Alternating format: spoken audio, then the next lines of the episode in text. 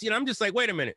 So we're just picking verses that we want to just, you know, just get, go with. And Yes. and and we've bottom hook line and sinker like so much that the hook is is is trapped in our throat and Yeah. for some people because I, I go fishing a lot and like oftentimes i got i have to buy a tool to get a hook out of the throat of the fish otherwise you rip literally it's their entire guts out and i feel mm-hmm. like that's where so many folks are with christianity is like you know they have taken this stuff in that it's embedded in their insides that they don't even think about questioning it Hi, my name's Leo WT, and you have found your way to the Conversations Podcast. Conversations exist to create spiritually minded conversations about life. We desire to create safe space for dialogue and community. We desire to come together regularly and intentionally to generate conversations about life, belief, and the intersection of the two. Everyone is welcome All right, at right, the friends, conversation. if you're watching on Conversation, you know me. I'm here, I'm queer, and I'm Leo WT, keeping things a little bit sassy and a lot of bit intersectional. uh, but for those of you who are watching or listening on Profane Faith, I'd like to introduce myself a little bit. I am a LGBTQ uh, queer theologian from rural Western New York. Um, I was assigned female at birth, and I was spent most of my life, uh, despite moving, you know, I'm 32 and I've moved 32 times, but I've spent most of my life in rural America. Um, sometimes I say regrettably. Uh, I also say regrettably about being a Christian, but something that I've been learning lately is how to be myself and to be intersectional and fighting the need that I am told that I should have to disavow a part of my identity to exist. Um, I am queer, I am Christian, I do live in a rural environment. None of those three things are assumed to go together, but I'm here to show that we can be intersectional and we can be diverse and we can talk about faith and spiritual matters and political matters and intellectual matters in a way that encompasses everybody's perspective because that's the way we truly move forward. So that's that's who I am in a nutshell. And if you're on conversations, I'm going to throw you over to my friend. And if you're on profane faith, you're listening to the host right now. Oh my goodness! Well, thank you so much, Leo. Uh, and and yes, I love this crossover. My name is Daniel White Hodge. Uh, I am in the academy. I'm a reluctant uh, scholar. I didn't start out dreaming that I was going to be a scholar. I actually started. Well, if you take my employment history all the way back to the underground um, economy. Um, I used to run cars and numbers in the Bay Area and whatnot because at the time, and this was in the 80s, I wasn't going to get paid $4 an hour. I was like, man, I, I don't forget that. So, but I also didn't, I didn't want to sell drugs. This was at the height of the crack era. Uh, my mom was addicted and uh, I was like, I, I just can't. I was a horrible drug seller. I was like, no, nah, I, I can't do this. Like, here, just, no, I'm done. um, but I needed to have some kind of hustle, and so that was what I did. We um, we had a whole little ring going. My friend uh, um, Steve, and uh, then we had another guy. Um, he would well, basically, I'll, I'll just I'll just put it all. I'll just put myself on blast. This, hopefully, this I'm I'm in immunity since it's been over 30 years. But right, right. at, at, at any rate. Exactly, exactly. I didn't want to steal anybody's car, so what we used to do was just actually go to the lot. Back in the day, they used to let you test drive uh, cars without anyone in them. and so my friend would take him over to another friend we had on payroll uh, at a locksmith, and so we would duplicate the keys. My friend and I then would go back at around two, three in the morning, take that car, take it over to my other friend at the DMV, get the number, scratch and make it legit, and then sell parts like that. So I did All that for a while. right. oh, um, and then um, I was in construction, and I thought this is the best thing. I'm gonna I'm gonna flip houses for the rest of my life. And then uh, I waded into the waters of Christianity, and um, coming out of the Nation of Islam into Christianity, um, I worked with youth and was part of Young Life and blah blah blah, Young, a lot of that, and then that's kind of how I stumbled into the academy. Um, that's why I say reluctant about that and whatnot. But I am um, eh, biracial. I am uh, well, actually, racially, I'm black. Uh, ethnically, I'm Mexican American and African American, and uh, I I do my best to try to claim both of those heritages. Um, I've been more accepted in the African American community uh, than I have, unfortunately, in my own family. Uh, and my mom was the only one in my family who's Mexican who ended up keeping my my my grandmother, who's very conservative Baptist woman, this and this and that actually encouraged my mom to uh, get an abortion when she uh, when she was Oh. pregnant with me because like you can date black men and have sex with them, but don't don't you dare have a baby by them. Um, don't do and- Yeah, don't do it. exactly. And so consequently, that has kind of put me on the outs of my literally entire Mexican side of my family. Haven't seen my dad since uh, July of 82. So if you know where that brother is, is right before Empire Strikes Back. I thought we were going to go see it together. And here, you know, we never saw it together.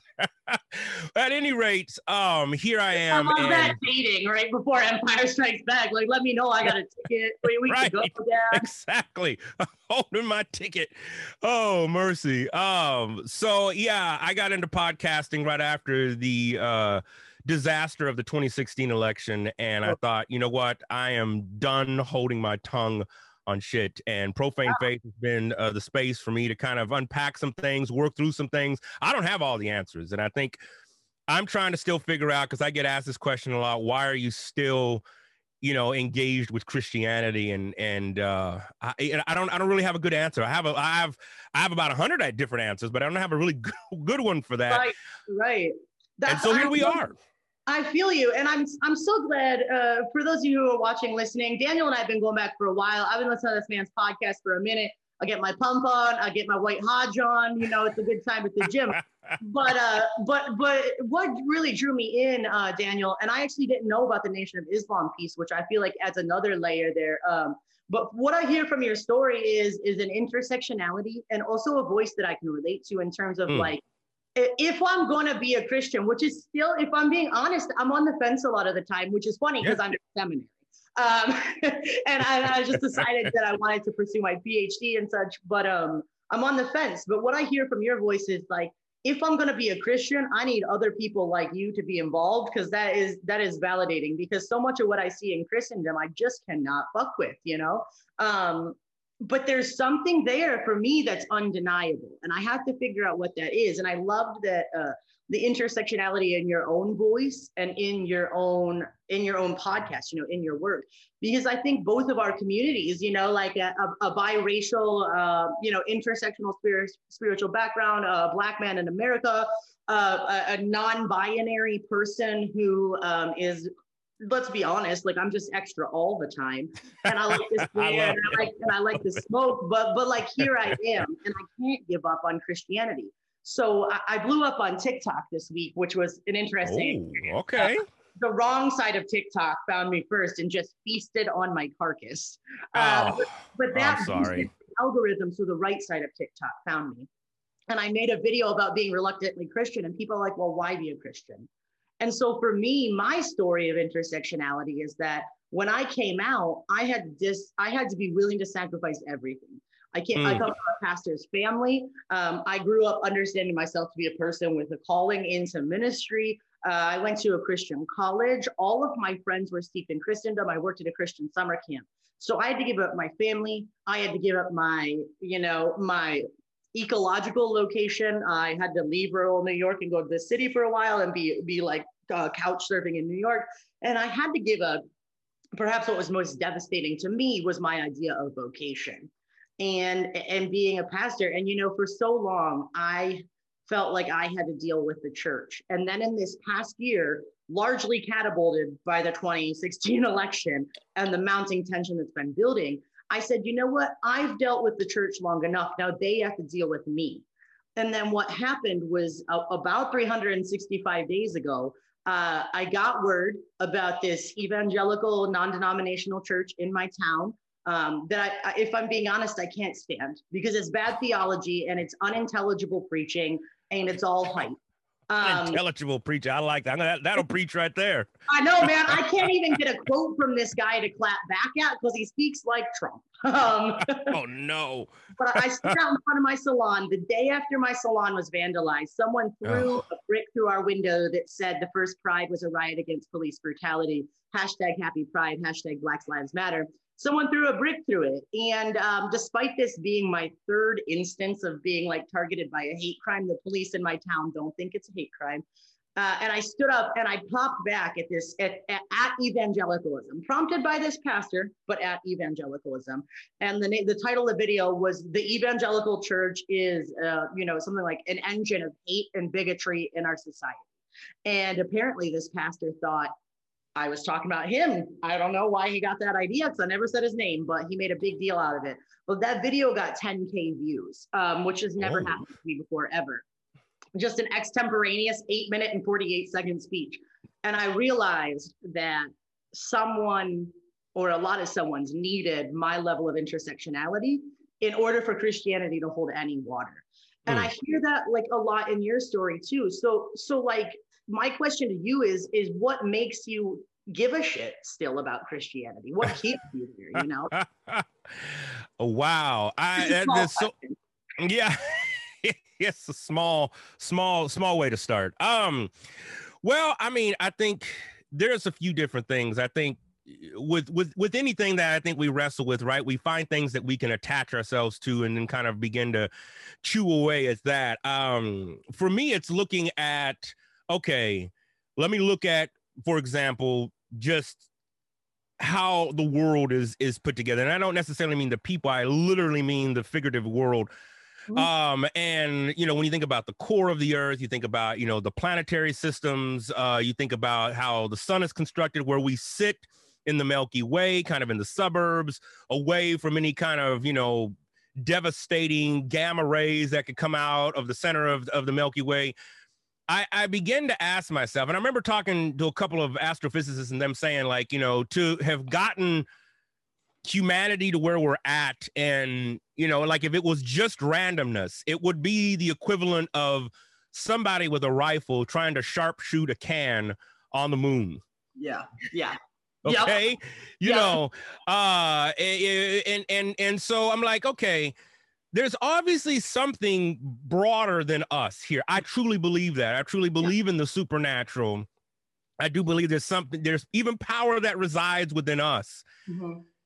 but when we get down to the nitty gritty so much of it has been skewed mm-hmm. and colonized and taken and misconstrued in such a way that you get people to throw things through your window and to call you evil names, nefarious names, names that you know should never be uttered, but because they believe that that is what God would want them to do, right? Um, and I think for me, just as a scholar, I'm trying to just continually figure out what does that mean? Like, what, like what causes somebody, like, think about it, like Jim Jones. I grew up in that era, right? Like, I remember as yeah. a kid seeing them on television, like mm. seeing folks, they're showing the dead bodies. And I'm thinking, even then, what causes somebody to follow somebody to that length? Because we're humans. Yeah. Unless, you know, this is Looper and some kids got levitating powers, you got the same powers that I got. So it's just like there's got to be something beyond that. So then then we get into social constructs. What does it mean to say no to things? There was a Simpsons episode. I love the Simpsons, and um, uh, Homer was joining this cult, and they had gotten everybody to come into uh this room to hear the message from the leader um and i remember people were like man this is dumb i'm i'm getting up and then they shine a spotlight right on that person they were like why are you getting up can you tell us you're free to leave you know, but you know, but don't, but but can you tell us? Yeah. And then they just felt so like humiliated, they sat back down. That for me is is is trying to understand Christianity. That's part of what keeps me I- engaged in it. The other part of it is, um, you know, is is the the astrophysics of it, the mm-hmm. astronomy of it. It's like is God a higher power? And I, this, I, I say this to some people, and I definitely say this to you, Leo, because I think you you you can handle it. Because a lot of people hear it and they and they think, oh, you're one of those like UFO alien dudes. Like, well, no, no, no, hold up, hold up, just not completely. Right. But, but also not not. right. Exactly. exactly. And so a part of it is I'm trying to figure out is this just the religion we find ourselves in?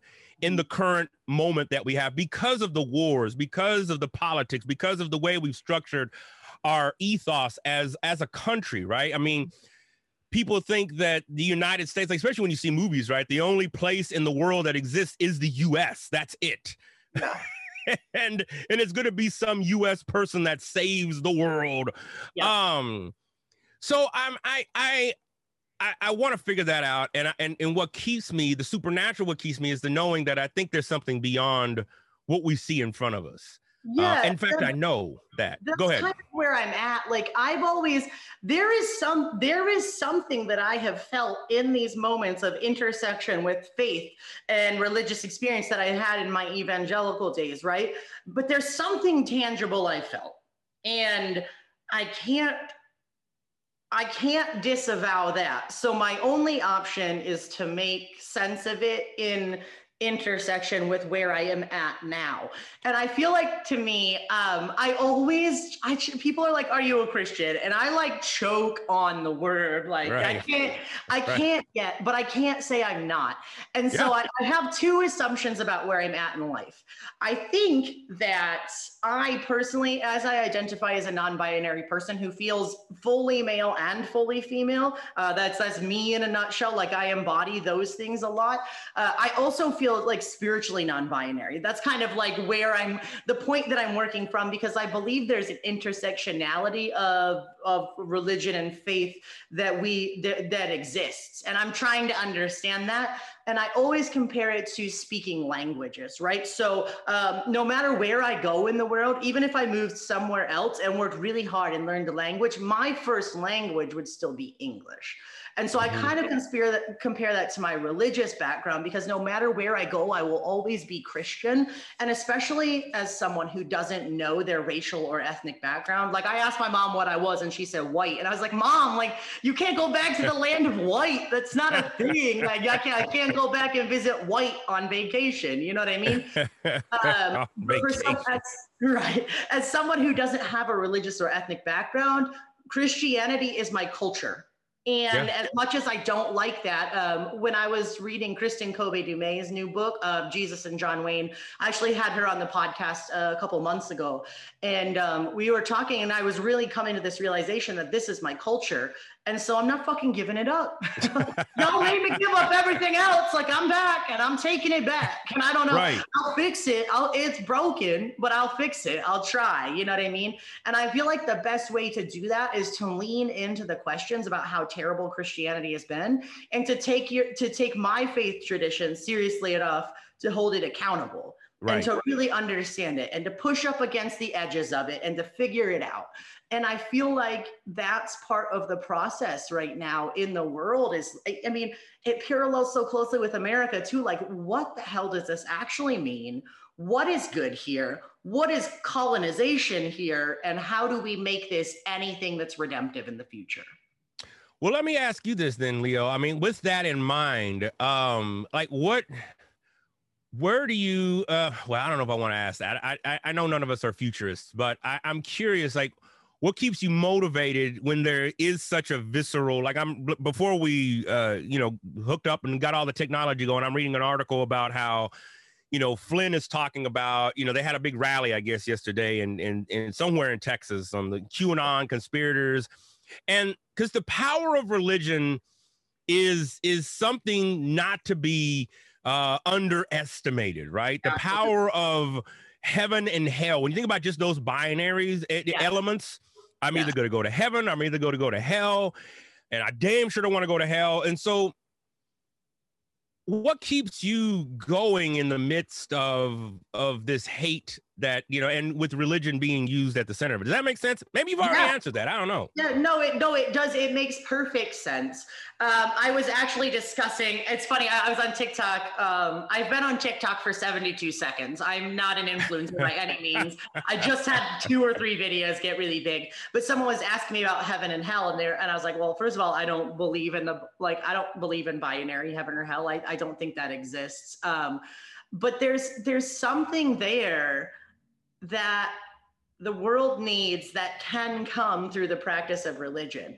And uh, I think it's time for religious people to be engaging this conversation. Particularly, I spoke to um, Dr. Rachel Mikva, who is, uh, she works at Chicago Theological Seminary. She is a Jewish uh, person, and she wrote a book called Dangerous Religious Ideas. If you haven't read it, I would highly recommend it. It's amazing. I, have heard of it. I haven't read it, but that's, I've heard of it. It's so good. We had the most amazing conversation about it because she talks about how religion is innately a dangerous idea because you wield the power of heaven and hell, and but you also are a human at the same time. And so she talked about how for especially Abrahamic faiths, there is a self-critical practice that is built into the faith and when mm-hmm. religion becomes disembodied from that self critical practice, it becomes dogma and it becomes cult like and it becomes dangerous. And so for me, I'm taking my faith tradition seriously enough. It's the lens through which I view the world, right? And so I'm taking it seriously enough to say, what does this have to offer to the world? What has it done wrong in the world?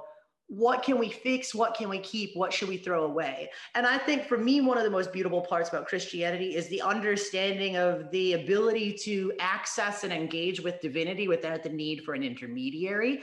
Um, and i think that's a very powerful thing. Now some people if you didn't grow up christian you never had that. Like my wife and i occupy the same space spiritually. We got there incredibly differently. And frankly i'm jealous sometimes because she doesn't have the hangups I have, you know. But but we've come to this same space, and and I want to see, like, I want to taste, and I want to see, and I want to know, and I want to push up on the edges of against of this doctrine of Christianity. And frankly, at this point, I'm dragging these motherfuckers along with me because they're going to have to admit they were wrong at some point. and if they're not going to admit it, I'm going to admit it for them. That's it. That's it. Well, and part of it is, is I feel like in all of this, we're all trying to figure our way out. It's right. It's like the old, what is it, Tori Amos song, you know, what if God was one of us, right? It's like we're still trying to figure our way home. Now, some people have a bigger microphone and yeah. they're able to construct and yell and say things in such a way that it makes it sound like this is absolute. I grew up in one of those churches, a black Seventh day Adventist church that stated, We know the truth, right? Mm-hmm. And everybody else don't. And yeah. so, you know, and there's something right about that because it's like, man, the supernatural spooks mm-hmm. a lot of people. right, right. It's, just like, eh, you know, hey, hey, that wasn't supposed to move, and hey, hey, did you hear those voices? It's like, well, let's, it, you know, and and and for me, it's like I want to begin continue to figure things out. I'm one of those people who, as I've studied and gotten deeper into both anthropology, uh, archaeology, and also the study of religion, mm-hmm. um, there's a lot of stuff that's been skewed out there um, yeah. in in regards to right sacred passages. One of the reasons why I I still like the Quran because the Quran says, look, if you really want to learn the word of Allah, you need to understand Arabic. Yeah. yes, we have other versions. That's cool, but those are interpretations. Yeah. Whereas the Bible just got all kinds of shit. Like I grew up thinking the King James version was the only version. Anything else, the NIV was written by first dayers. That's what we call people who went right. to church on Sunday. All right. And all right. Uh, the King James version was God's word. And honestly, Leo, it wasn't until I actually got to seminary and I mm-hmm. had the guts to ask the question, where did the Bible come from? Because I thought yep. it literally came out of heaven from yep. God in God's hands and handing it to humanity. Um, and, and, then when I found out about councils of Nicaea and the debates and Christendom, and I, I was like, wait, wait, wait, wait a minute. You mean yeah. all the niggas put this shit together? Like what? Right. Like it wasn't no. Oh my god, I had some I had someone on my page like trying to fight with me about how the Bible came to be. And first of all, it's like you're swimming out of your depth, Tony. But whatever. Right. Okay, right. I'll engage you for a minute. And they're like, you don't believe God wrote the Bible? And I said, I just wrote in all caps, God did not have hands. right. It's just walk around like this. Man. And, and uh, listen, I'm not throwing the Bible away. Of course. Of course not taking it serious. I'm the only motherfucker in the room taking it seriously enough to say, let's study that context. Because right, I right. believe the Bible has been misused. Yes, that is unquestionable. But I think we just flat out missed some shit too, especially if you don't learn the context. Like you're missing the actual truth in there. And and I feel like the you know there there is value to the Bible. I can believe in the value of the Bible with, with while also not supporting its inerrancy it's still a valuable book that has shaped the world. But do I say that every single line out of To Kill a Mockingbird is to be lived by? No, I don't. right? right. uh, but it's a valuable book, right? And I can right.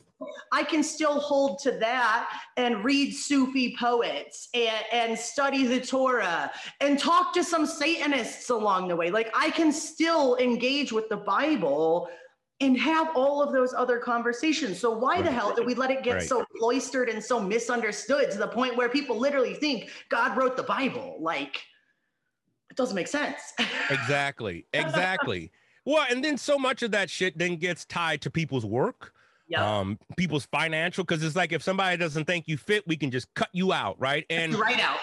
I learned this. and It was one of the reasons why I I got out of nonprofit work it, it, within faith-based nonprofit work let me be let me be clear because yeah. i just couldn't take so much of the money in christianity is tied up in ultra right-wing uh, environments it's like those yes. motherfuckers just bottled up all the money uh, and and uh, you know and just and just kept it for themselves and so it, because it's like if they didn't like a certain thing, if they didn't like a certain way of your view of the Bible, right?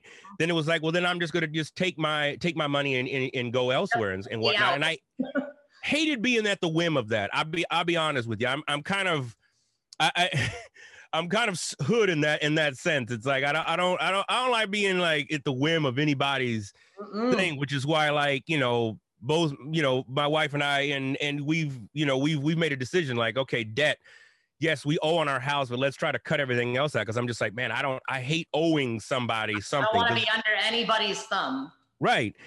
And so ultimately, I think Christianity, you know, for me is an exploration and it's a continual journey rather than the ultimate destination, which I feel like a lot of churches, and I'll just speak frankly about POC churches, you know, these multi ethnic and multicultural churches, because while they may talk about racial issues, they come very short of talking about issues of LGBTQ fam. Mm-hmm. Um, and th- I remember bringing this up at one of the conferences. This was a multi ethnic national conference and mm-hmm. saying that, you know, our LGBTQ fam needs to be invited and need to be in positions of power within a church. And mm-hmm. people automatically like, well, it was cool talking about white supremacy and white races and dropping a couple of fuck bombs, right? You know, about, you know, whiteness. But the yeah. minute I said anything about gay, people mm-hmm. like, mm. Like mm-hmm. literally you could hear a pin drop in the room and stuff. And I'm like, that's problematic, fam. Like yeah. really, like y'all, y'all gonna be that right? Hotep about it. Like y'all gonna be that. And and that is the truth. And that for me, I struggle. I was again telling my partner because we have these conversations all the time. I was like, I don't want to be in a white evangelical church. Conversely, I don't want to also be in a black Baptist church either. While I may like the music, I may like the the energy itself, the yeah. theology tends to be very, very shallow. And it is about again the destination. We're here, we're already there. Let's talk about these things rather than actual the actual journey. Yeah. Uh, and that's what I struggle with because right now, you know, I don't I don't go to church. I don't. I mean, because I just I'm I still asking the question like, what's what's the purpose of this? So, right. Oh man, it gets that's real complicated and muddy. Go ahead. That's kind of where you know I mentioned to you, and I, I mean I might as well mention to the rest of anybody who watches this. Um, I've begun to uh, write a book entitled "Queering Church." Don't try to take your fingers off. That's uh, right but but I think that there is a divinely holy process right now that needs to be happening that our culture is prime for, which is the the queering of the church that was systematically unqueered. Because if you look back in ancient times and if you really study the Hebrew Bible and if you understand the social context, when Christianity arose, first of all, they're not calling themselves Christians. Let's just point right. that out. Right. But when you know when uh, when the Torah was written, right, faith was queer in its nature, right? It was henotheistic. So what you had um, to, to, break down that term of henotheism is the idea that they're the belief in a god without the vil- villainizing or um, disenfranchisement of other gods right? So like it was like this is the god in the pantheon of gods that we worship. And that worked. But then all of a sudden you roll up on you know the deuteronomic author of the torah you roll up on leviticus and you see oh wait what? They're trying to centralize the religion so that was the first step in the unqueering of that mm. which is hmm. queer. And when I say queer, I'm not, it's important that everybody knows, I'm not specifically talking about orientation and gender. Sure, that's a part of it. But queer, and in particular queer theology, and the verb of queering is the idea that queering to queer something is to dissolve the binary nature of it. Ooh, because the on, binary preach. nature, the binary nature is not supported by psychology, it's not supported by ecology, it's not supported by biology, it's not supported by geography, it's not supported by anthropology. Like the, the beginning of the shit show, in my opinion, the beginning of the shit show in antiquity was when we said, let's centralize the cult religion. Let's formalize this. Let's make rules. And that was the first domino to fall to get to where we've got. And so mm-hmm. for me, que- the act of queering, the verb of queering, and the idea of queering church is a reclamation of what it was supposed to be before all the patriarchy and, and the colonizers and let's call it the white people before they all got in the way, right? before the white, straight, landowning men got in the way, church and faith was fundamentally queer. It was an interaction with the divine where you were at. You had an interaction with the divine in your space and you built an altar to symbolize that. And then all of a sudden, Mm. the, the central body said, We can't have that. You can only come to this altar. And I, please don't understand me as saying that as an anti Semitic way because that's not what I'm saying. I'm just saying the religion in general started queer, became less queer by the use of the institution. And then historically, we're seeing the fallout of that. And so my work as, you know, a practical queer theologian, and I'm just owning those titles at that point. I'm taking them. No one will Yeah, take come them on. mine. um, that's the work that I want to engage in in my practice of being a Christian. And frankly, my practice of Christian very infrequently involves talking about being a Christian. And it very frequently involves talking to everybody else I can talk to. And, and I think that's the bummer about the people that have that big microphone. It's not all the people, but they got a big enough microphone, they convinced you of that. And they're the ones that are insular. And we got to be like, hold the phone, right? Right. You're unqueering what was innately queer. Get the fuck out of here, right? Like, uh, like I'm queer and I'm Right. coming for you. I'm black and I'm coming for you. I'm um, I'm differently abled and I'm coming for you. There's so many levels of intersectionality that we lose when we unqueer that was which was meant to be queer originally. And and I think that that's that for me is what I'm sticking around for. I'm using my first language of Christianity to try to make the world a better fucking place. And I'm not doing that by escapism, and I'm not doing that by waiting for the rapture, and I'm not doing that by just quoting verses I don't understand. I'm doing that by going out and doing the work, right? And that's Right. what I want my book Queer Church to be about, right? So we're gonna. Uh, I'm start. I'm writing the history portion now to try to Mm. to try to take church history and, and break it down in one chapter, right? Not presumptuous at all. That's But, right. but I want to take, I want to lay a foundation for the idea that the church was queer. It was right. If you're if you're understanding queer as I as I'm putting it forth, and then I want to talk about what the church is uh, in a queer manner because there is something that makes people want to go to church. Even Satanists, even atheists, even secular humanists, we still want to all come together in a community around a set Yeah. of ideas. That's an innately human thing. And I think that's what the church has to offer, but we just, it got a little fucked up along the way. And so I would like to be queer, that which was originally queer. And I want to do that by my work of just being my intersectional self and challenging people to do that as well.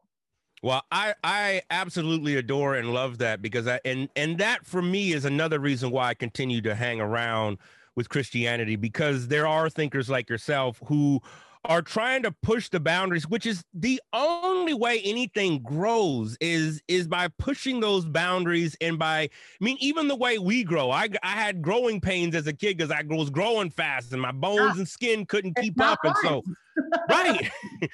So this is part of it and i feel like we're at that time right now uh, in the research i mean and i'll go to my in my academic mode i mean it's like i wrote about this three years ago in my book homeland insecurity that the research is suggesting that young adults 18 to 28 are are simply saying we're not throwing away god Right. but we Yep. are saying the way it's been done that's we're done with that shit Yep. Yep. like the exclusion of this group the exclusion of that group the the imprisonment and enslavement of this group nah, we're we're good, we're good with that. And so that for me is part of like I, I'm hoping I can live long enough to to be able to see the evolution, uh, to use that term, um, of what Christianity can become because it's going to be a fight. I mean, and I think that's yeah. it because ideological structures are much bigger than even technological structures because ideology goes deep within us. It it's it it motivates us. And I'm speaking of myself right now. I mean, I'm I'm motivated by different ideologies and motivated by different things and and and you know that I read on, but the reality of it is is that I think as society, especially here in the US and because the US is such a superpower and we pump out all of our stuff, you know, the good, the bad and the ugly to the rest of the world, mm-hmm. um it it so much of you know what is Christianity is looked upon right now as the U.S. Yes. Um, and and that for me just begins to you know put a, again a more of a crawl you know in my own in my own bag. But I love what you're doing with with the definition of queering the the and how we look at that because there is. I mean, let's just be honest. There is something to be said. Um, I was at a Hindu temple, you know, I don't know, this is probably about 10 years ago, and I loved uh, what folks were talking about there because they were like, you know, we have one God, but there's many different versions of this God. Mm-hmm. And they took me through the different passages of what that looks like. That's no different than honestly what we do with Jesus we no. take Jesus, and this Jesus is the conservative Jesus that wants unborn babies to be born. You know that okay, that's one version of Jesus. That is. You got another Jesus over here that's just kind of your friend and doesn't want to do any kind of violence or whatever. Then we got the angry God over here that does want to kill everybody and that wants to, and you know even the debates that went on between the God of the Old Testament and the God of the New Testament. The God of the New Testament is saying, you know, love your enemy, right? Mm-hmm uh, you know, let's let's let's think about that. Whereas the God of the Old Testament is like, nah, man, take them niggas out, right? Yeah, go in and kill. Dash, dash, their babies' heads off Roxas. Right. Done. Done. Right. right. I mean, no. and that's and that for me, I'm just like, okay, we and and you know, even the way people try to you know break down, you know, the God, the Trinity, and whatnot. I'm just like, all right, we're we're talking in in very polytheistic terms, but we don't want to call it polytheistic. And exactly. you Question. So, so uh, in your proximity with the Nation of Islam, uh, and, and, I, this is not something I'm, I'm an expert in, uh, but I did, I had some, uh, my history of Christian thought class actually was like 30% um, Muslim this year at okay. school uh, which I love. Uh, Chicago Theological. I'm going to say uh, like a third of my professors this semester were Jewish, and a third of my classmates were Islamic. And I loved that diversity. But one of the biggest questions in history of Christian thought was like, what the hell do you do with the Trinity? Like, how is that? how is that monotheism? And that was an interesting conversation we were having. Um, and I think that there are these things that are are translational issues and we got to talk about them right? Like uh, we need to sit down and dialogue. Like if you believe seriously in the trinity how do you explain that and also hold that in the same hands as monotheism? Like how do you do that? And i just thought it was really cool to see that to see that um that you know religious ideology challenged by not challenged in a mean way but just questioned by someone who it was completely foreign to. Like how you know like we got to have those conversations, right? Like we got to right. have right. Exactly. Exactly. Exactly. A colleague of mine at Cal State Northridge, because I'm a, I'm a West Coast guy through and through. I mean, uh, and uh, one of the best religious studies departments that I taught at was at Cal State LA. Um, and uh, colleague of mine, you know, he talked about just he was a pastor and um and at a at a you know at a local church but he was just like i want my congregation to know some of these things that we don't talk about a lot. And that was one of the issues that he talked about, like engaging with a conversation of looking at a polytheistic Christian God. Yeah. Um, he also talked about how, you know, the narrative of the messianic figure of Christ, you know, predated Jesus, you know, yeah. by 400, 500 years and stuff. And he was like, again, I'm not trying to reshape how your faith is other than i want you to know these yes. things are out there yes. um and so much of it is so much of it is drawn around fear and power one of the best lines i saw in in or i mean i love everything about the handmaid's tale oh. um so much in that television yeah. series it's probably one of the best that I've seen in a while. Yeah. Um, that just kept me engaged, and I had to coach myself to breathe through oh every episode. God, through every damn episode. And I love the way they nuance things. But one of the best things that I that I heard on there was like, you know, it was never about the kids. It was never about the Bible. It was never about all. He said, "Oh, that's window dressing." Yep. Always been about power. Yes. Always. Always. Always been about power. Always. You know what I'm saying? And that's that's what gets me because I'm just like all this stuff about like people, you know, go upside down about abortion. I'm just like, they ain't got nothing to do with abortion. Nope. All blue lives matter. The fuck it does. Y'all niggas out there nothing killing. to do with that. Right. Nothing to do with that. Y'all could give a fuck about blue lives. Y'all just want to have something to say against black life, right? Or against LGBTQ fam or against queers or against whoever you that doesn't you don't want to have power.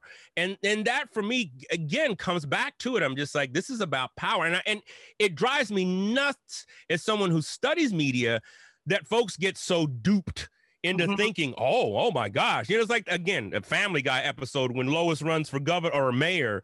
Mhm. Um, and uh Brian's trying to coach her, like, you know, hey, you gotta just be a lot more simple. And she's like 9 11. And they're like, oh my gosh, yes, 9 11. You know, and she's got and people are like, yeah, I like her, I like her, yeah. That's really where we go we start thinking about discourse and how things get broken down and rhetorical theory and whatnot um it's why i can't stand debates like presidential debates because i'm just like you know i can't answer something in 90 seconds about the middle east conflict and between palestine and israel in 90 seconds the fuck you Yeah, talking and- about man this is the thing is that systems of power will always work to stay in power. It it doesn't is. matter who's in Right. power. Right. Right. And let me throw let me throw an analogy down here for you, right? come on So, so, so blue lives matter didn't exist until there was an assertion that black lives matter, right? The concept of blue lives was created to Right. vilify and demonize black lives. The concept of heterosexuality and homosexuality didn't exist in the Bible because homosexuality was not vilified. It was an understood part of culture. Heterosexuality was created so that we could condemn those that were homosexual because they were different.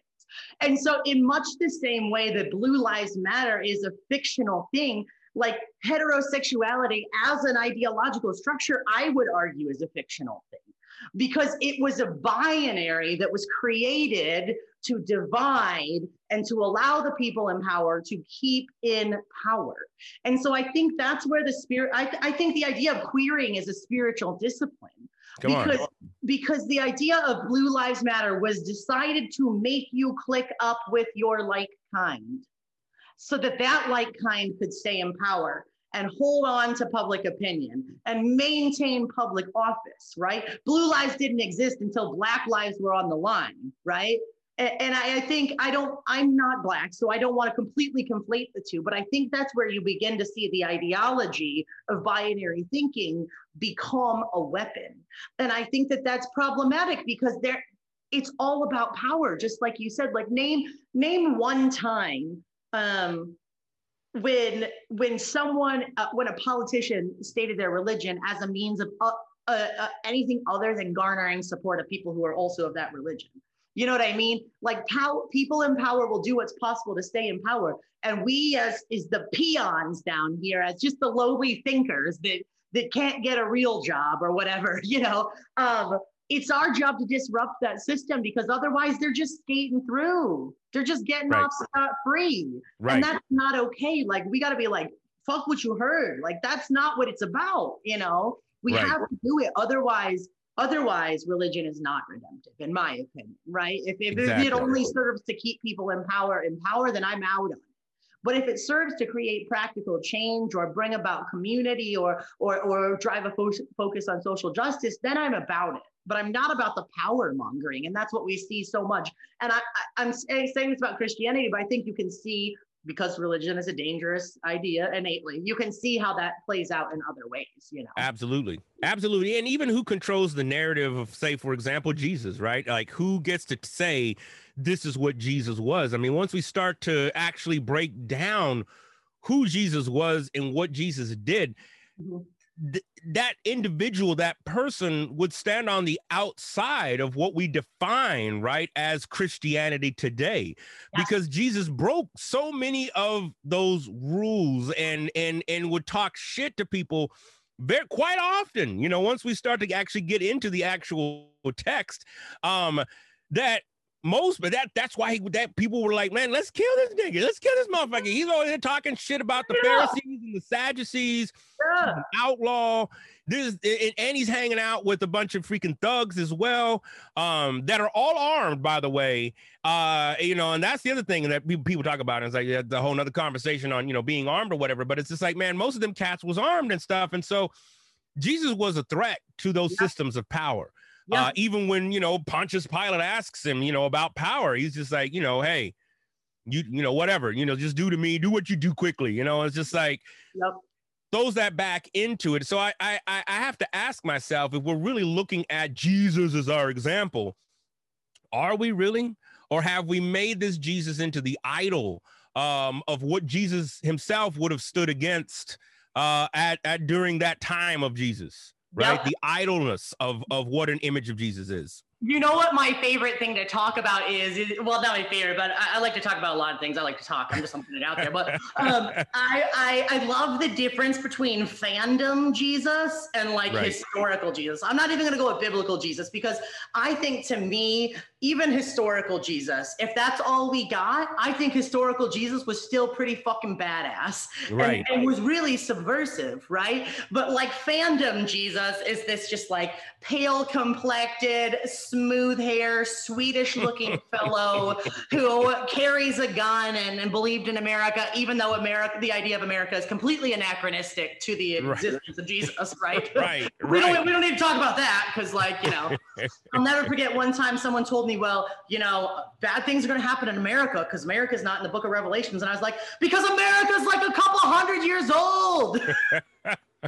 right like I can't even. Right. But you got fandom Jesus who's standing there with a shirt that says "God guns in the Bible" and a fucking assault rifle, ready to take out anyone anyone who's looting or protesting. And then you've got historical Jesus who's got a goddamn brick in his hand. Like what how do you how do you match the two? Like I want to do a whole episode on fandom Jesus versus real Jesus because I love it. Can't even it started because it's like, who are you actually following? Right. Right. What what kind of mental hula hoops do you have to do to listen to George Bush on an aircraft carrier quote the book of Isaiah about bombing the Middle East? What the hell? Like right. what in the intellectual dishonesty hell? right. Right. Right. Like fandom like who do you, who do you really believe in? And mm-hmm. maybe for me that's part of my reclamation process of christianity is being like you guys are following the wrong damn vehicle. Like i, I don't one time i was in uh, i was riding home from a college soccer game at nyack and we were supposed to follow the, the white van in front of us. That's all we had to do. My team captain was driving our coach was in the other van and we just had to follow the white van in front of us.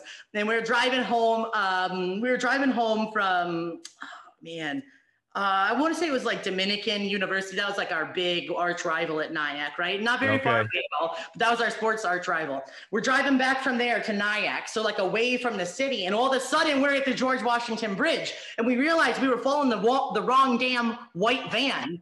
and I feel no. like that's a perfect analogy for the American church. Like you're following the wrong vehicle. right.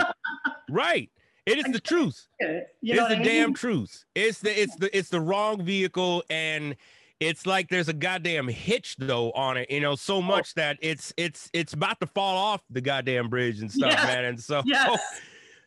Oh. Like there's these things that we just picked up along the way, and you're like, surely that's Christianity, surely that's Christianity, surely, surely that's Christianity. You know what I mean? Like, yes, we should play a game like is this from a republican presidential candidate speech or is this from the bible? Because i feel like people wouldn't be able to tell the difference. I feel like the republican speech uh, republican presidential speeches might might get more points in that game. You know what right. i'm saying? Right right right right. Oh my gosh. It, it's honestly a violence to the original text the yeah. original context and to the yeah. original belief system. It's a violence and I yes. think that's not okay.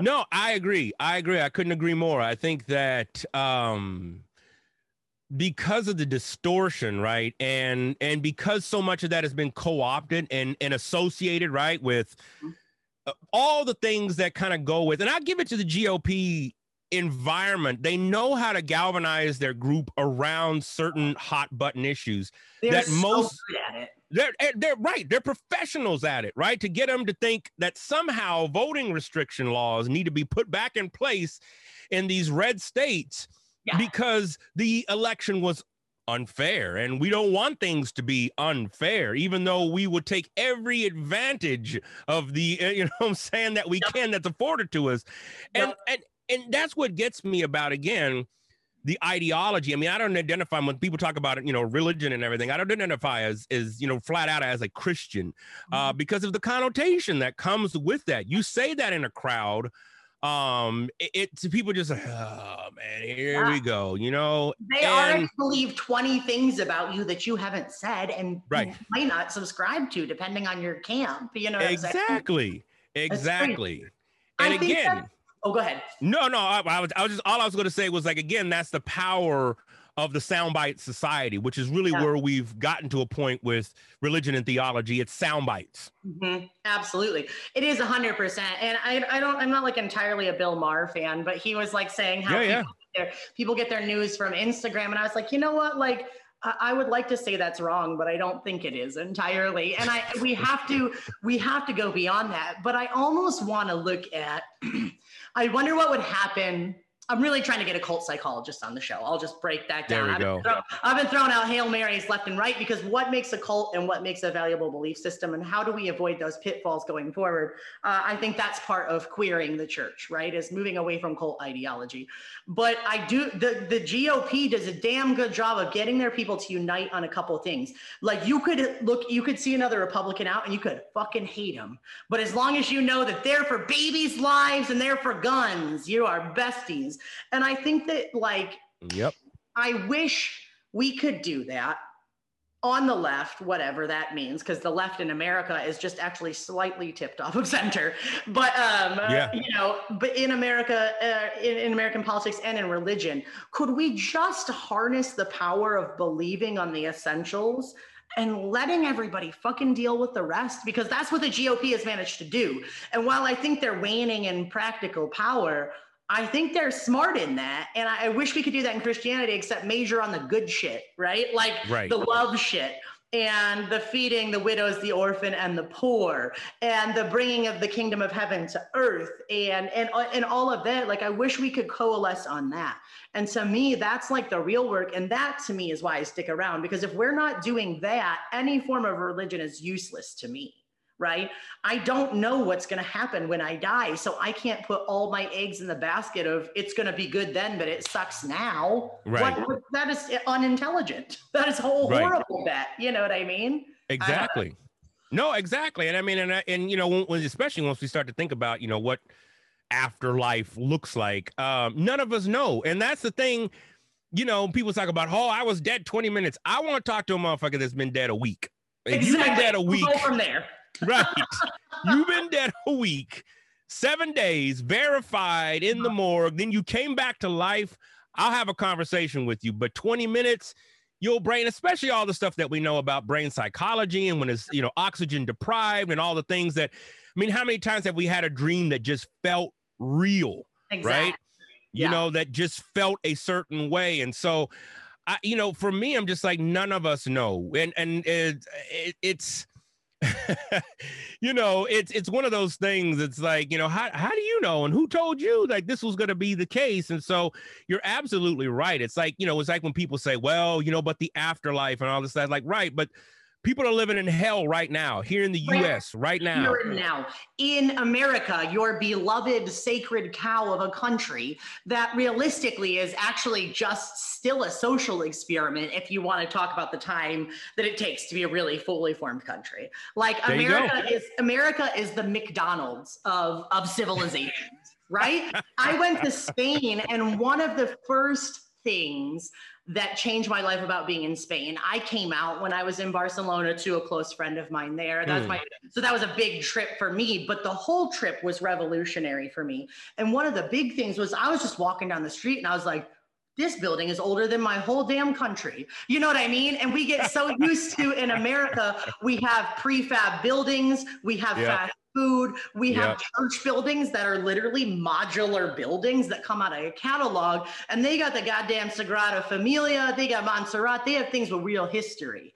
And I think that we have to be willing to admit that this American fandom Christianity, Jesus, it is literally still a social experiment in terms of the, the rest of history. Yeah. So yeah. Get out of center stage and learn something. It's like I have a 12 year old, and God, man, I just must, I must have been blessed to have been given the most intelligent 12 year old, if you ask him, right? And I, that's what America is. And that's what American evangelicalism. It's a 12 year old telling you how to parent, because that's something my 12 year old likes to do. It's a 12 year old telling you how to parent.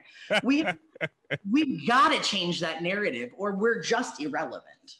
Right. And you know, and and it leads to the possibility, I mean, because we we as humans, right? This is why we need each other mm-hmm. and each other to kind of help push each other and hold each other up because we're innately blinded by what sounds good and by what feels good. And it's so easy to slip into right this comfort zone um, of things that you know, we want a singularized leader at some mm-hmm. point, right? And we want somebody to kind of lead the clan, so to speak. And so, yep.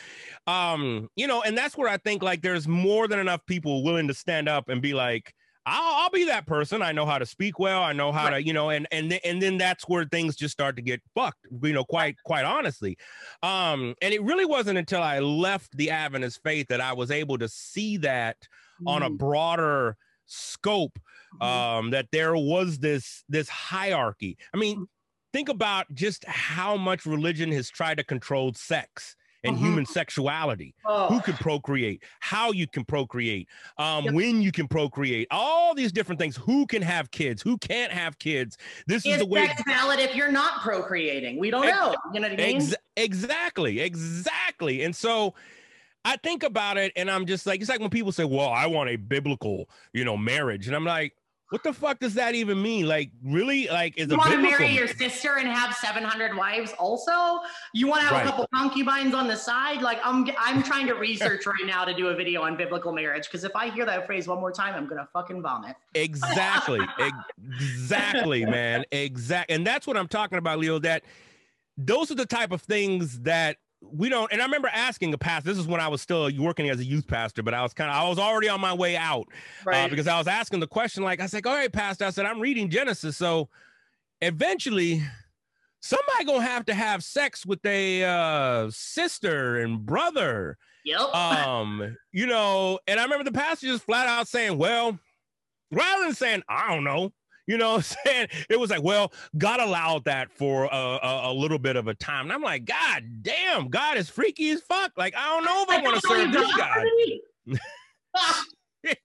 I can't. I can't. And those, you know, that that phrase of biblical marriage, I actually recoiled a little bit when you said it because it's one of those phrases, right? Like yes. these are the things that we are supposed to be in concert with in, in American Christianity. We got biblical marriage is a thing, um, you know, like well, right sexual practices is, a thing, blah, blah, blah. Meantime, motherfuckers don't want to realize that there are, you know, six main clobber passages loosely construed or, you know, represented to be nine sometimes if you look at doubled stories.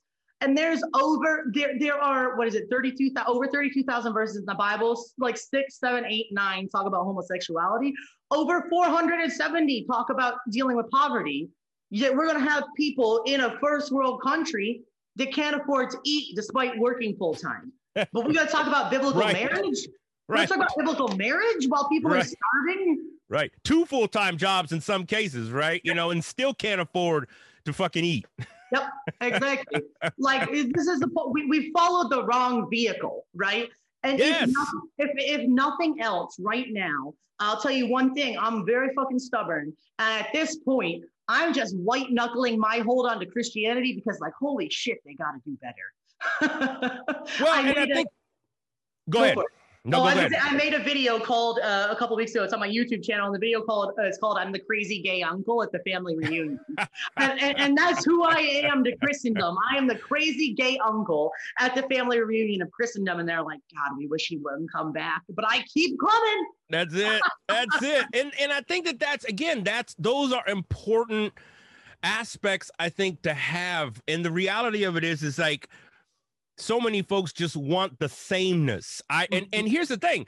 I remember my my my former therapist used to say this all the time. He was just like, you know, people just want to know that you're doing the same things that they're doing. They don't Mhm. give a shit about anything else, right? Are you going to church?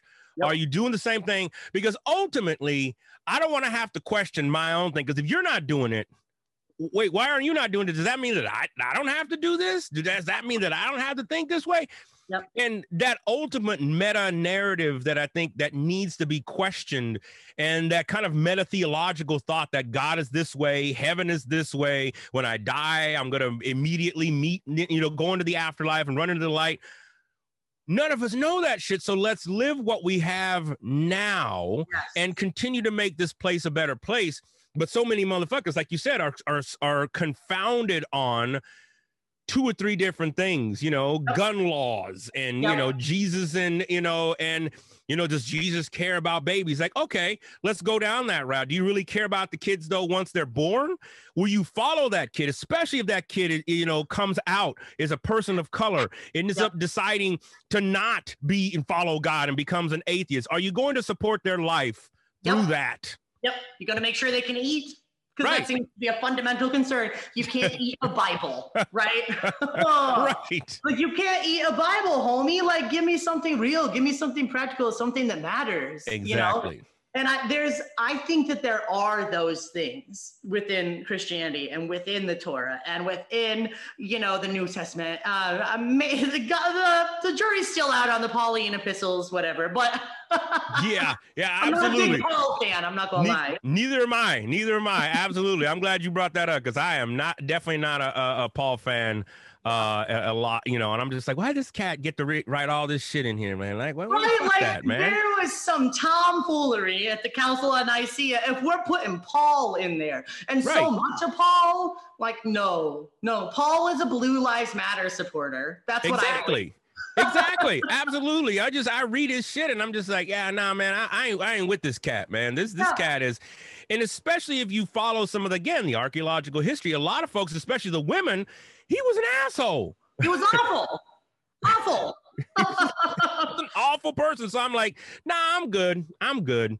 I You know. had a I had a, a, a young woman. I couldn't tell her age to, because like through her TikTok profile, but definitely a younger woman. I'm gonna say like te- like late teens to early 30s. It was really hard to tell from the picture, but um, she was trying to, to defend the like the position that homosexuality, which I hate the hard H word, I hate it, but it I- always yes. gets used in terms of religious folks having an argument. So, for the sake of conversation, she was trying to defend that homosexuality is wrong, and she's using Paul. And I, she, she sent a link to like the Bible Gateway passage, and I literally screenshot it, and I was like. Couple verses down here is telling me women should ask their husbands to interpret the sermon. You gonna tell me you roll with that? Because that's a weird flex for you to choose that verse to hinge your argument on, homie. Do you shop on your own or do you have to take your handmaiden partner to the grocery store? Right. Come on. right right exactly and that and that's for me i'm just like it's like fool you know fools who want to you know continue to say you know like once i really started looking at because you know again going up seventh day adventist and even for the nation of islam for that matter you know there was dietary restrictions and stuff. Mm-hmm. And you know and at least in the quran it's a little clearer whereas mm-hmm. in the new the old testament it's you know i'm just like wait a minute. So we're just picking verses that we want to just you know just get, go with. And Yes. and and we've bottom hook line and sinker like so much mm-hmm. that the hook is is is trapped in our throat and Yeah. for some people because I, I go fishing a lot and like oftentimes i got i have to buy a tool to get a hook out of the throat of the fish otherwise you rip literally it's their entire guts out and i feel mm-hmm. like that's where so many folks are with christianity is like you know they have taken this stuff in that it's embedded in their insides that they don't even think about questioning it well of course i wouldn't eat pork well, Yeah. break that down a little bit more. Why? How come? Well, it says it in the Bible. Okay, where? When did it say it? Because are you also cutting out your eye and and and and chopping off your hands? Because Yeah. th- I mean, there's you, also are some you shaving your sideburns? Like, let's talk. You know what I mean? right. Like, and if you're not, I'm also not a slam on Judaism because I actually No. think there's something beautiful about being able to retain such an intense practice as a form of spiritual discipline. I think that's fantastic. But motherfucker, if you're trying to tell me you're not eating pork and I can't be gay, let me see those sideburns. Like, Right, just, right. I'm just saying for matters of comparison, you know. I think that hook analogy is a great way to go though, because that's that's absolutely right. If if it's almost as if if you pull on that one thing, it does pull all their insides out, because then you got to question everything. But maybe they should, maybe we should be right. I don't, I don't want to right. even say them because maybe we should be. Because my first process of being me was really having the hook pulled out. I had to I had to give it all up and rebuild on my non-negotiables. You know, and my non-negotiables for me are, are right here on my knuckles. I don't know if they'll focus, but um but I have agape and shalom on my knuckles. Okay, all right. Uh, Come because, on. well, you know, if you're going to have to learn to read the Bible in its original text, you might as well get two tattoos for flex. Um, but but for me, those were my non-negotiables when I came out. And that's what happened when my guts were pulled out with the hook was like, yo, what's left? What are we not giving up on? And those are the two things I will fight for the death to the death for. And if if if i see a christianity in modern context a christianity and modernity that doesn't support these two things i'm highly sus as the kids would say. Exactly exactly man. Eh, well and and i think you're right. I mean because so much we've overlooked the you know the love part of this. And and it's and we get into the rules. I mean and that's what i'm trying to figure out about humans. Like we're so rule oriented. Like what is it about the rules that we forget to love people in the midst of that? Like mm-hmm. what is the spirit of the rule rather than the letter of the rule? Because mm-hmm. no one follows rules to their wholeness. If anything those in power are able to keep redefining rules to suit them so yeah. that they don't look like they're on the outside you know? And I, I for me, that's what it comes back down to. Is like, how do we love, and how do I love to actually love, not to get into heaven, right. not to say I'm serving some missional, you know, uh, a passage, or that I'm that I'm doing some kind of thing to make me look good. Speaking of social media, so many people, you know, post the pictures. I read a whole article on, you know, beyond selfies and colonialism and stuff, you know, because it's like so often that becomes the case. Like, let me just go and build this fence in this pueblo somewhere yep. um that let me just love to love without any strings attached. Without that for what's that? Without an agenda. Without an agenda.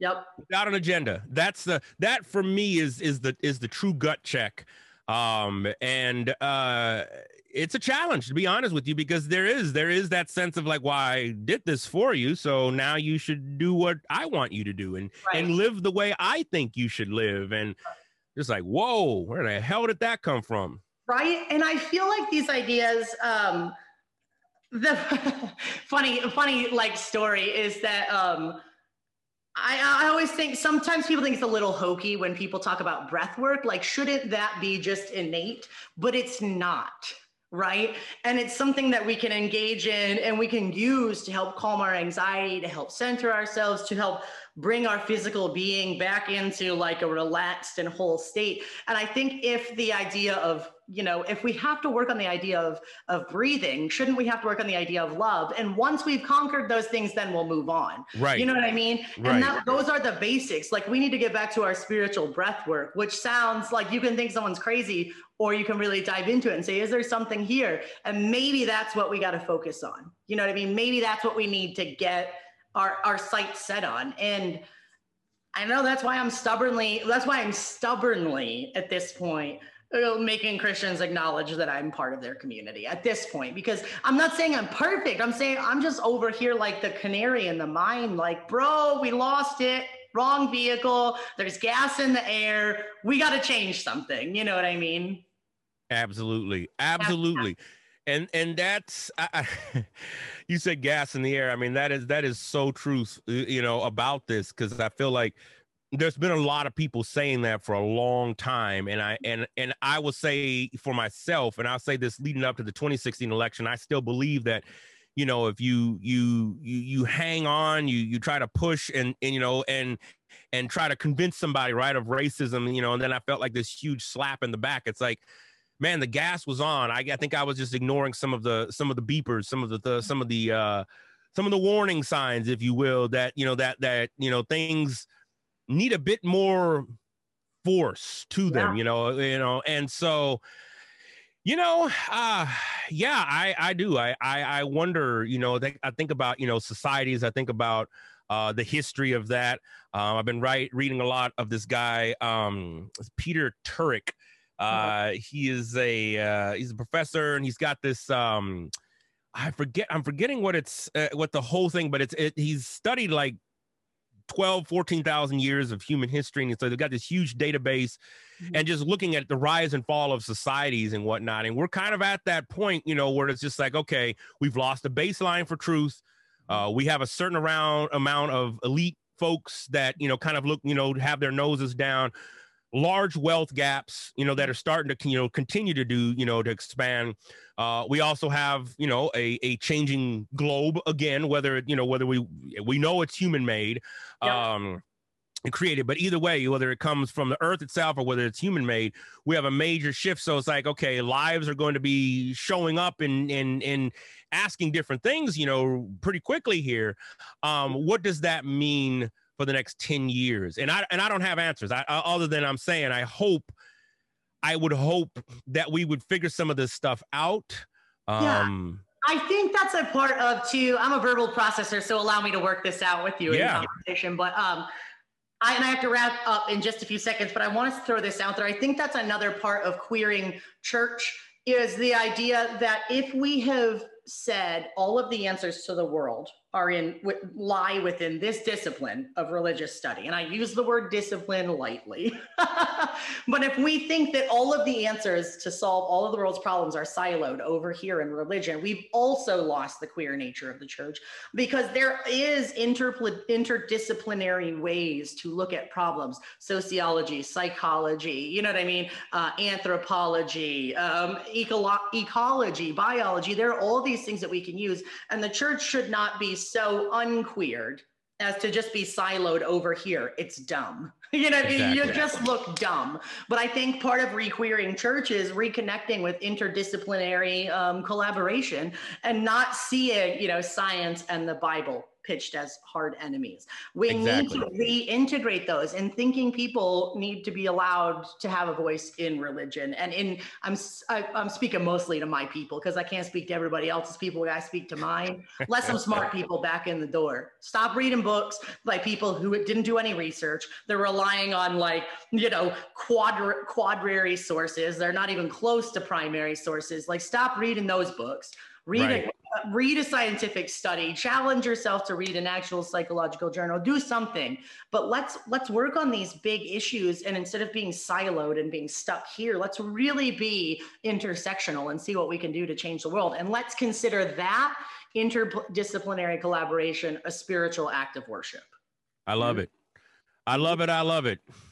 Wow that's a good place to uh i think pause then uh you know given uh the the ground that we've covered because it's been a lot and it's been yeah. great uh to have this conversation uh, I'm going to ask you two more questions. Last uh, and every episode, like with this, I, and I want to yep. get uh, this out. So, first question is: if if people could only remember one sentence from this, from from from hearing you, from meeting you, from this conversation, what would you want people to take away from that?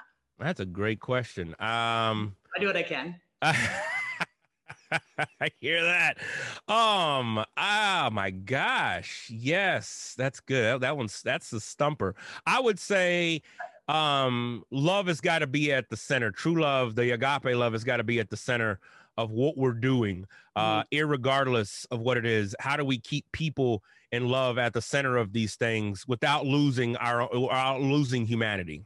I love that. I think that's perfect. I've had everything from eat the Taco Bell, it's not that bad for you, to keep love at the center. So, a perfectly qualified last sentence. Uh, my last question is, is less of a stumper. It's how can people get in touch with you if they want to follow your work, find your books, shoot the shit with you? I know you have such a breadth of topics you can cover. We didn't even get into hip hop theology, but how can people connect with you to uh, to see more of, of Daniel White Hodge in their world? Absolutely. No, and we'll, and again, this just means we'll have to have another uh, uh, convo powwow session.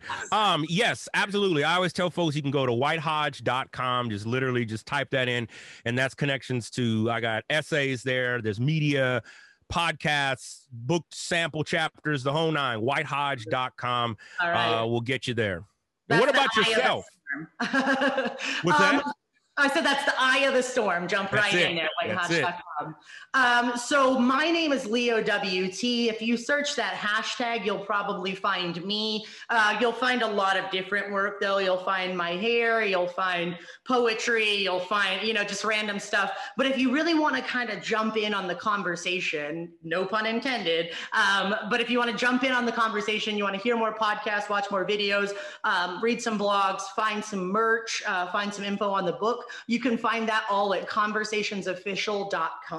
Um, we're Conversations Official across all social media in some form of another. But instead of giving you all my links, I'm just going to say go to conversationsofficial.com and all of the links are on that page. Um, as far as the book, it is still very much in process. I'm still working on connecting with publishers. I've got a couple ideas, um, but it's still coming out. So follow conversationsofficial.com. Check us out on YouTube, Spotify, Apple Podcast. Uh, we have a merch shop on Etsy.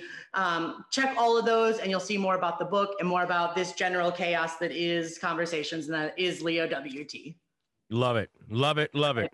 Well, you, sir, have a great day. I can't wait to talk to you again. It's really going to have to happen. Um, let, let's let's do it again, man. Absolutely. I could, would look forward to that anytime. Thanks so much, Leo. I appreciate Amazing. you. Have a great day, brother. We'll talk to you later. You too. All right.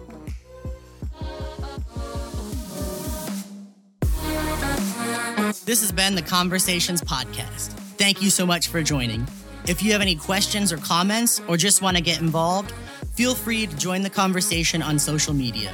You can find us at Conversations Official on Facebook, Instagram, and YouTube. And please don't forget to rate, follow, and share this podcast. We're available on Anchor, Spotify, or wherever you get your podcasts. Thank you so much for joining the conversation.